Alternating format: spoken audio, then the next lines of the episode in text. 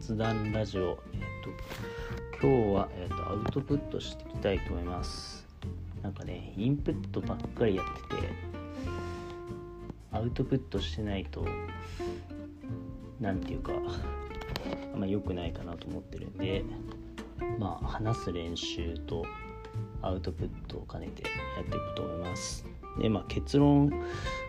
今日話したいのは、えっと、野本京子さんっていうマレーシアに住んでる人がいてでこの人が、まあ、いろいろ発信して本とかも書いてる人なんですけど、まあえっと、最近 Voicy を始めたって言ってこれはすごい面白いっていうのを紹介したいっていう、えっと、今回の内容になりますと。で Voicy の、えっと「東南アジアから未来が見えるラジオ」っていうタイトルのラジオやってでこの人あれなんですよね。今まで出した本「まあ、日本人にはやめる練習が足りてない」っていう集英社から新書が出てたり、まあ、あとはえっと子どもの教育について書いてた、えー、マレーシアに来て8年で子供はどう変わったかっていう本とか出してます。でえっとこの2月17日、まあ、つい最近、えっと、子供が教育を選ぶ時代へっていうまたこれ集英社から新書から新刊が出てるみたいであのその新刊のキャンペーンでこの Voicy やってるみたいですね。でそもそもこの人が、えーと、マレーシアに来た理由自体が、えーと、教育移住みたいなところがあってお子さんがなんか小学校の時小学校に上がった段階でもうその管理教育みたいなの馴染めなくて今なんかうつ病一歩手前みたいな感じになったところから、えーとマレーシアに移住したようですと。でなんかそのエピソードとかこの Voicy とかで結構、まあ、今まで出てた本にも書いてあったんですけどあのなんていうかより多角的にあの語られて面白いですね。で特にこうキラーコンテンツじゃないけど自分が面白いなって思ったのはあのお子さんが実際に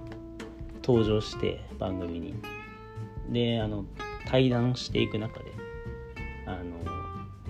そのマレーシアの教育が見えてくるようなコンテンツになってるんでそこ特に面白いですね。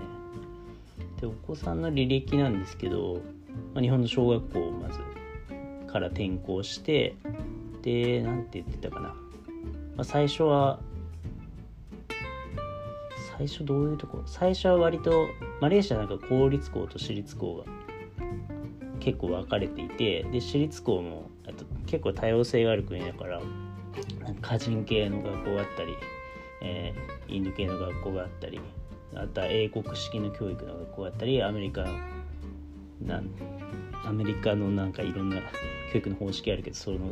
方式だったりだとか、まあ、あとはマレー系だったりとかなんかすごく多様性があってで、まあ、インターナショナルスクールが多くてでそういう環境みたいですね。うんでなんか日本人が行くなら、えっ、とインターナショナルスクールが多いのかなマレーシアの学校だと,、えっ、とマレー語がメインででそれに、えー、中国語とあと他の言葉がえー、喋れないといけないみたいなんで、まあ、それは日本人にはちょっと厳しいかなってことで日本人の子供は、えっと、インターナショナルスクール、えっと、家教が作ったインターナショナルスクールとか、まあ、英国式のとかそういうのが多いみたいですね。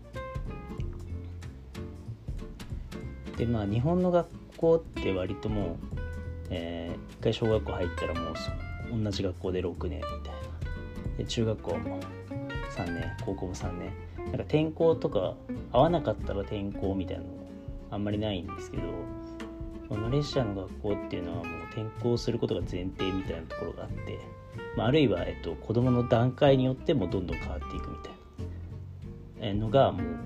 う珍しいことではなくてすごく一般的。だからえっ、となんだろうな就職新卒の就職のなんか就職合同説明会みたいな感じであのブースがいっぱいあっていろんな企業がなんていうか自分の企業をアピールしてる場みたいなのがあると思うんですけど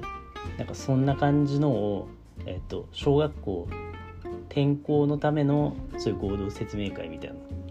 たくさんあるみたいで。で自分に合う学校を、えっと、それぞれ探していく。で教育課程とかも、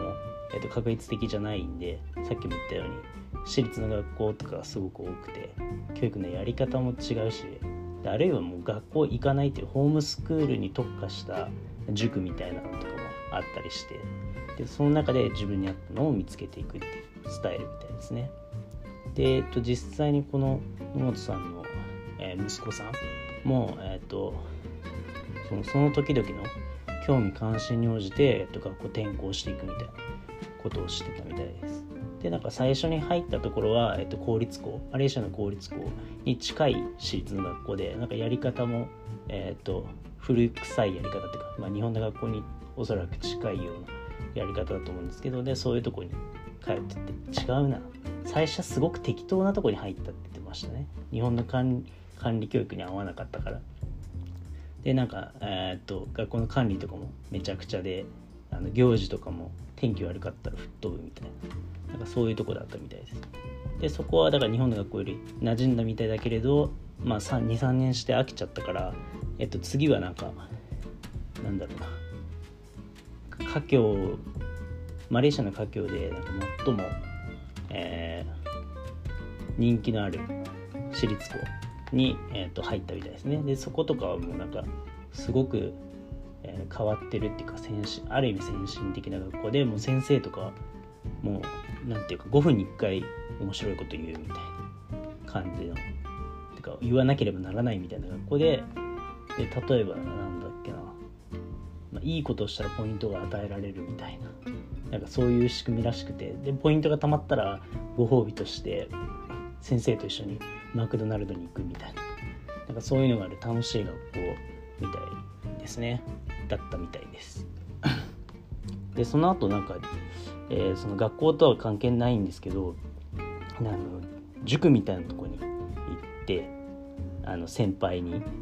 小学校の先輩に誘われてあの高学年になった時に。それがプログラミングとか数学のスクールだったみたいで。でそのそこでなんかプログラミング数学にすごくハマったらしくて。でじゃあもう今の学校を辞めてあのホームスクール学校に通わないスタイルにして中学3年間過ごしたようです、やすごいですよね。日本だったらちょっとありえない選択肢だと思うんですけどその塾と,、えーと、掛け合わせることによってもうプログラミングと数学の興味に一気に特化していくみたいなことができたみたいです。プログラミングスクールもね話聞いてたらすごくレベルが高くて中学生ですよ。中学生で、えっと、まず C 言語やってその後 Python Unity でラズベリーパイとか、えー、アルディーノとかアルディーノとかラズベリーパイは電子工作の分野ですよね。まああと JavaScript とかなんかそういうのをやってたみたいです。中学3年で。で、えっと、中学校終わった後はそのバカロレアなんか英国式のバカロレアだったかな、えー、ちょっと見てみるとそうですね。英国式じゃねえな。国際バカロレアか。あ英国式もあんのかな、まあ、どっちか選ぶみたいな話だったと思うんですけど。でなんかその LINE その大学の なんか共通テストみたいなあの話だと思うんですけどそそこに乗っていくためにあの中学校卒業した時点であのそれ式の学校に移りたいってことであのホームスクールはやめて、えー、バカロレア対応の、えー、高校に進んでいるようです。で、今高校生みたいですね。で、その彼が、えーと結構ラジオに出てくるんで、まあなんていうか本人の声が聞けるのが結構面白いですね。あとはその喋ってる雰囲気とか。であこういう人だったんだみたいな。自分自分の本さんの本は他の本は読んでるんですけど新刊はまだ読んでないですけど。でそこであの、まあ、彼は重要なキャラクターとして登場してくるんですけど、まあ、その人が喋ってるっていうのが結構面白いなっていうことであまあこのラジオ面白いですね。まあ、それだけじゃなくてあのなんだろうここでおすすめするとしたらやっぱさっきも言ったように日本の教育制度と全く違うようなものが、えーと、知ることができるんでまあなんていうかなプラン B じゃないですけどもし、まあ、今子供がいる人も、まあ、これから子供ができる人も教育を考える上で、まあ、聞いたら面白いんじゃないかなって思いますね。